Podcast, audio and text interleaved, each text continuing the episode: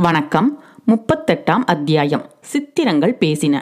இளவரசர் சட்டென்று கதையை நிறுத்திவிட்டு உங்களுக்கு ஏதாவது காலடி சப்தம் காதில் விழுந்ததா? என்று கேட்டார்.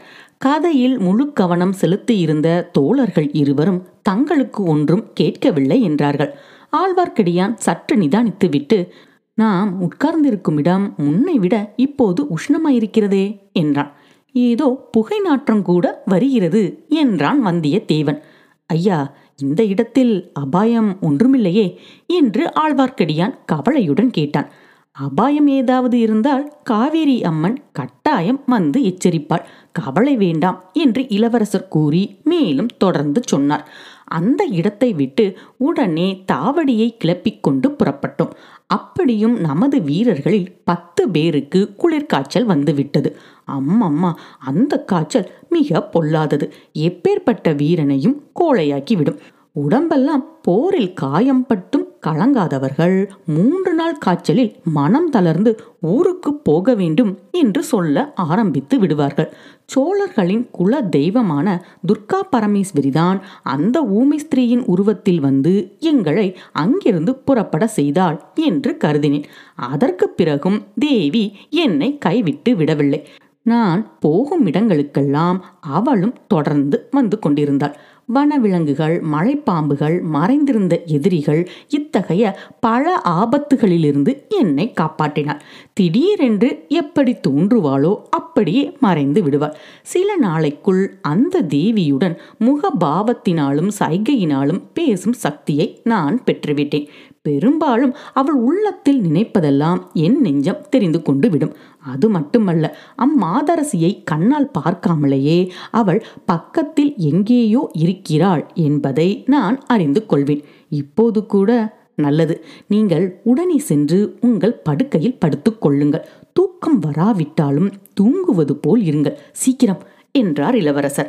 அவ்விதம் இருவரும் சென்று படுத்துக்கொண்டார்கள் கண்களை மூடிக்கொள்ளவும் முயன்றார்கள்.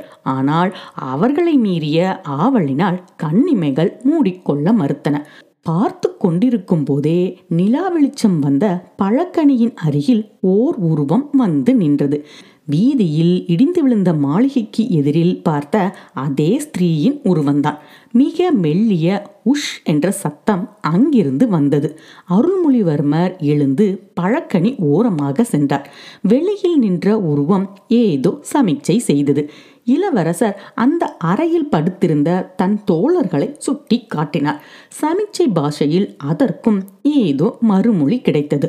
உடனே அருள்மொழிவர்மர் தோழர்கள் இருவரையும் தன்னை தொடர்ந்து வரும்படி சொல்லிவிட்டு அம்மாளிகையிலிருந்து வெளியேறினார். அந்த மூதாட்டி சென்ற வழியில் மூவரும் மௌனமாக நடந்தார்கள்.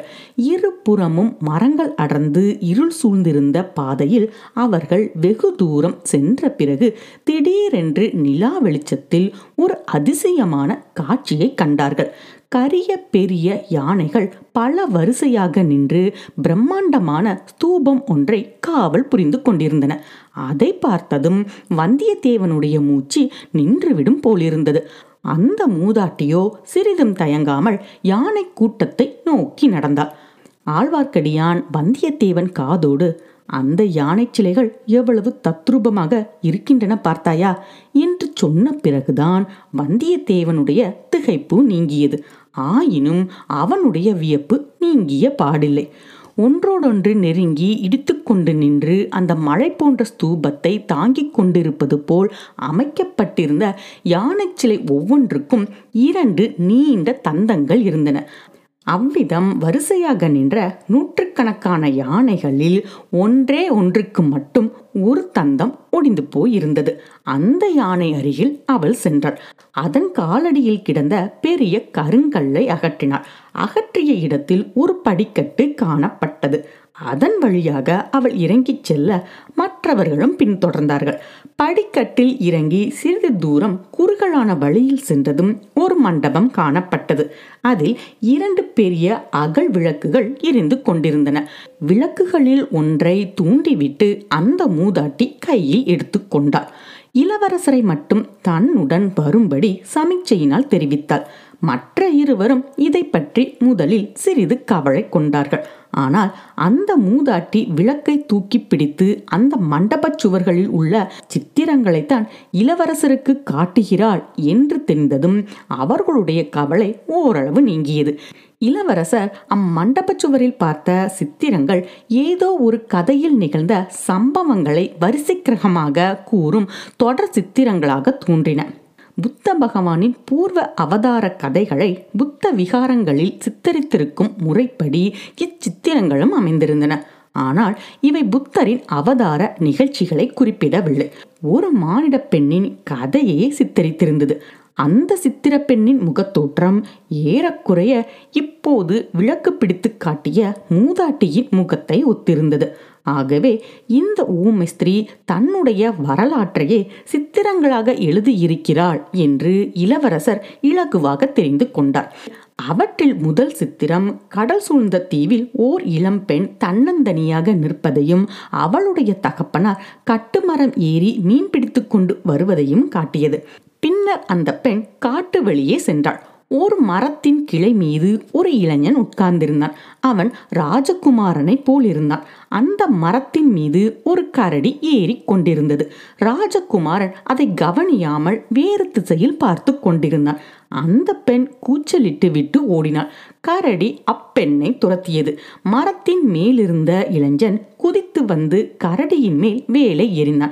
கரடிக்கும் அவனுக்கும் துவந்த யுத்தம் நடந்தது. அந்த பெண் தென்னை மரம் ஒன்றின் மீது சாய்ந்து கொண்டு கரடிக்கும் இளைஞனுக்கும் நடந்த சண்டையை பார்த்து கொண்டிருந்தாள்.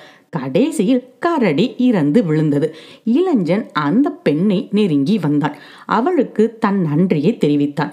ஆனால் அவள் மறுமொழி சொல்லாமல் கண்ணீர் விட்டாள். பிறகு அவள் ஓடிப்போய் தன் தந்தையை அழைத்து வந்தாள். வந்த வழஞ்சன் தன் பெண் பேச முடியாத ஊமை என்பதை தெரிவித்தான். ராஜகுமாரன் முதலில் வருத்தப்பட்டான். பிறகு வருத்தம் நீங்கி அவளுடன் சிநேகம் செய்து கொண்டான். காட்டு மலர்களை கொய்து மாலை தொடுத்து அவள் கழுத்தில் போட்டான். இருவரும் கைகோத்து கொண்டு காட்டில் திரிந்தார்கள்.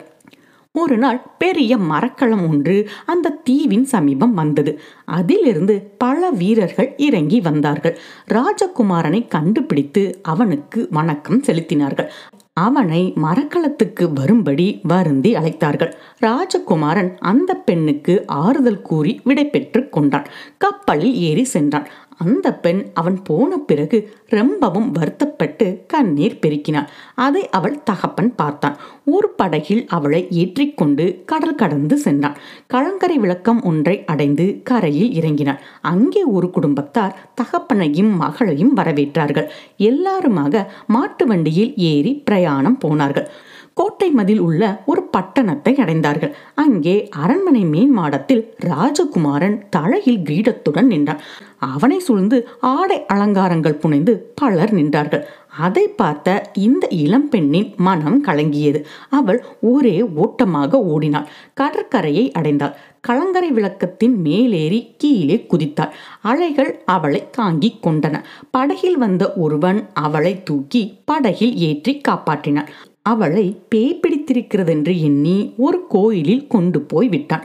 கோயில் பூசாரி அவளுக்கு விபதி போட்டு வேப்பிள்ளை அடித்தான். யாரோ ஒரு பெரிய ராணி சுவாமி தரிசனம் செய்ய அந்த கோயிலுக்கு வந்தாள். பூசாரி அந்த பெண்ணை பற்றி ராணியிடம் சொன்னான். ராணி கர்ப்பம் தரித்திருந்தாள். அந்த பெண்ணும் தன்னைப் போலவே கர்ப்பவதி என்று அறிந்தாள்.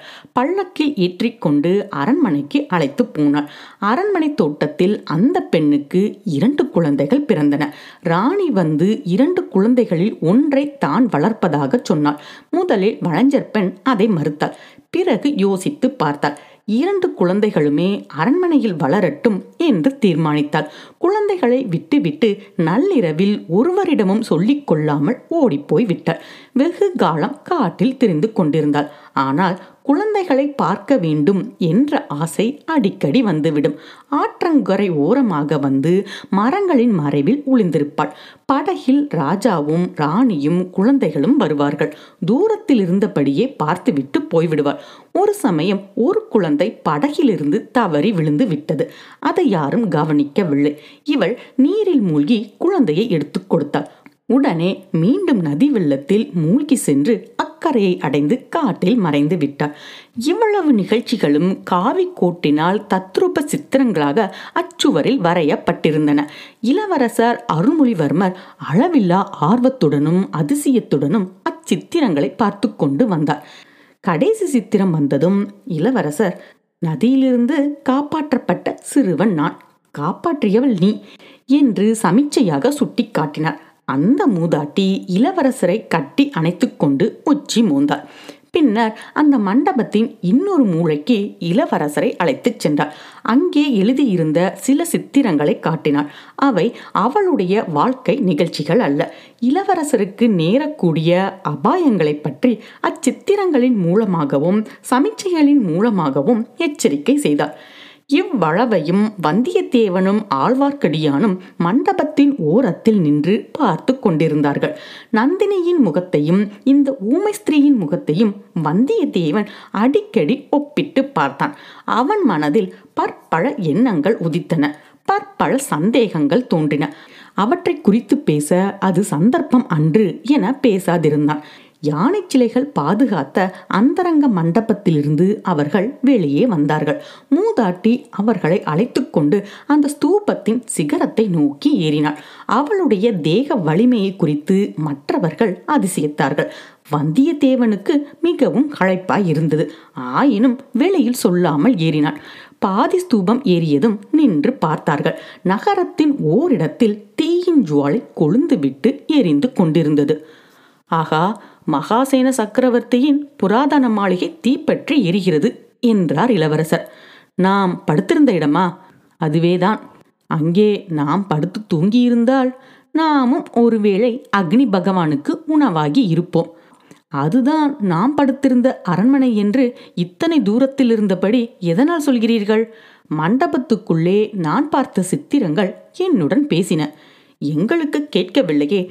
அதில் ஒன்றும் அதிசயம் இல்லை சித்திரங்கள் ஒரு தனி பாஷையில் பேசும். அந்த பாஷை தெரிந்தவர்களுக்குத்தான் அவற்றின் பேச்சு விளங்கும். அந்த சித்திரங்கள் தங்களுக்கு இன்னும் என்ன தெரிவித்தன? என் குடும்ப சம்பந்தமான பல ரகசியங்களை சொல்லின. இந்த இலங்கை தீவை விட்டு உடனே போய்விடும்படியும் தெரிவித்தன. சித்திரங்களின் பாஷை வாழ்க. வைஷ்ணவரே என் கட்சி ஜெயித்தது என்றான் வந்தியத்தேவன். இளவரசே சித்திரங்கள் அத்துடன் நிறுத்தவில்லை. இலங்கையில் உள்ள வரையில் கூரையின் கீழ்ப்படுக்க வேண்டாம். வீடுகளின் ஓரமாக நடக்க வேண்டாம். மரங்களின் அடியில் போக வேண்டாம் என்றும் சொல்லவில்லையா? என்றான் ஆழ்வார்க்கடியான் சரியாக சொன்னீர். உமக்கு எப்படி தெரிந்தது? தங்களுக்கு சித்திரங்களின் பாஷை தெரியும். அடியேனுக்கு அபிநய பாஷை தெரியும். தங்கள் குல தெய்வம் தங்களிடம் பேசிக் கொண்டிருந்த போது அத்தெய்வத்தின் அபிநய முக பாவங்களை கவனித்துக் கொண்டிருந்தேன் என்றான் ஆழ்வார்க்கடியான். சந்தோஷம். இரவு இன்னும் ஒரு ஜாமந்தான் மிச்சம் இருக்கிறது. இந்த ஸ்தூபத்தின் உச்சியில் ஏறி சிறிது நேரமாவது படுத்து தூங்கிவிட்டு பொழுது விடிந்ததும் புறப்படுவோம் என்றார் அருள்மொழிவர்மர். மறுநாள் உதயத்தில் சூரிய கிரணங்கள் சுளீர் என்று அடித்து வந்தியத்தேவனை தூக்கத்திலிருந்து எழுப்பின. முதல் நள்ளிரவு நடந்த உண்மையான நிகழ்ச்சிகள் போதாவென்று சதிக்காரர்களும் தீ வைப்பவர்களும் ஊமைகளும் செவிடர்களும் மரத்தில் ஏறும் கரடிகளும் பேய் பிசாசுகளும் புத்த பிக்ஷுக்களும் மணி மகுடங்களும் ஒரே குழப்பமாக வந்தியத்தேவனுடைய கனவிலையும் வந்து துன்புறுத்தினார்கள். சூரிய வெளிச்சத்தில் அவையெல்லாம் மாயக் கனவுகளாகி மறைந்தன. குழப்பமும் பீதியும் பறந்தன. இளவரசரும் ஆழ்வார்க்கடியானும் முன்னதாக எழுந்து பிரயாணத்துக்கு ஆயத்தமாகி இருப்பதை வந்தியத்தேவன் கண்டான். அவனும் அவசரமாக ஆயத்தமானான். மூன்று பேரும் ஸ்தூப சிகரத்திலிருந்து இறங்கினார்கள். நடு வீதிகளின் வழியாகவே நடந்து சென்று மகா மேகவனத்தை நோக்கிச் சென்றார்கள். அந்த நந்தவனத்தின் மத்தியிலேதான் புராதானமாக ஆயிரத்தைந்து நூறு வயதான மிகவும் புனிதத்தன்மை வாய்ந்த போதி விருட்சமும் இருந்தது. பிக்ஷுக்களும் பிக்ஷுக்கள் அல்லாத பக்தர்களும் பலரும் போதி விருட்சத்தை வலம் வந்தும் மலர்களை சுரிந்தும் வணங்கி கொண்டிருந்தார்கள். இளவரசர் அருள்மொழிவர்மரும் அந்த போதி விருட்சத்துக்கு வணக்கம் செலுத்தினார். உலகத்தில் ராஜ்யங்களும் ராஜ்யங்களை ஆண்ட மன்னர்களும் மறைந்து போய் விடுவார்கள். ஆனால் தர்மம் என்றென்றைக்கும் நிலைத்து நிற்கும் என்பதற்கு இந்த போதி விருட்சம் நிதர்சனமாய் இருக்கிறது என்று இளவரசர் மற்ற இருவரையும் பார்த்து கூறினார். இப்படி சொல்லிக்கொண்டே சுற்றும் முற்றும் பார்த்தார். ஒரு மூலையில் மூன்று குதிரைகள் பிரயாணத்துக்கு ஆயத்தமாக நின்றன. மூன்று குதிரைகளையும் பிடித்துக்கொண்டு மூன்று பேர் நின்று கொண்டிருந்தார்கள். இளவரசர் அங்கே சென்றதும் அவர்கள் மூவரும் முகம் மலர்ந்து மரியாதையுடன் வணங்கினார்கள். இளவரசர் அவர்களை ஏதோ கேட்டு தெரிந்து கொண்டார். வந்தியத்தேவனை பார்த்து ராத்திரி எரிந்தது நாம் படுத்திருந்த மகாசேனரின் அரண்மனைத்தான். நாமும் அதில் எரிந்து போய் விட்டோமோ என்று இவர்கள் பயந்து கொண்டிருந்தார்கள். நம்மை உயிரோடு பார்த்ததும் இவர்களுக்கு சந்தோஷம் தாங்க முடியவில்லை. ஆயிரத்தைந்து நூறு வயதான அரசமரம் இன்னும் நிற்பது என்னமோ உண்மைத்தான் ஆனால் தர்மம் செத்துப்போய் எத்தனையோ நாளாகி விட்டது என்று சொன்னான் வந்தியத்தேவன். இனி ஒரு தடவை அவ்விதம் சொல்லாதே. நான் ஒருவன் உயிரோடு இருக்கும்போது தர்மம் எப்படி சாகும்? என்றான் ஆழ்வார்க்கடியான் மூன்று பேரும் குதிரைகள் மீது ஏறிக்கொண்டு புறப்பட்டார்கள். அனுராதபுர நகரத்தின் வடக்கு வாசல் வழியாக வெளியேறினார்கள். திருவிழா கூட்டம் இன்னமும் நகரிலிருந்து நாலாபுரமும் ஜே ஜே என்று சென்று கொண்டிருந்தபடியால் இவர்களை யாரும் கவனிக்கவில்லை. அனுராதபுரத்துக்கு வடகிழக்கில் ஒரு காத தூரத்தில் மஹிந்தரை என்னும் சிறிய பட்டணம் இருந்தது. அசோக சக்கரவர்த்தியின் குமாரர் மஹிந்தர் முதன் முதலில் இந்த ஊரிலேதான் வந்திறங்கி புத்த மதத்தை உபதேசிக்க தொடங்கினார். எப்படிப்பட்ட பாக்கியசாலி அவர்? ஆயுதம் தாங்கி படைகளை அழைத்து கொண்டு நாடு கவர்வதற்கு அவர் போகவில்லை. கொலைக்காரர்களிடம் சிக்காமல் ஒளிந்து மறைந்து திரிய வேண்டிய அவசியமும் அவருக்கு ஏற்படவில்லை என்றார் அருள்மொழிவர்மர். அவருக்கு கொடுத்து வைத்திருந்தது அவ்வளவுதான் என்று சொன்னான் வந்தியத்தேவன். இளவரசர் நகைத்தார்.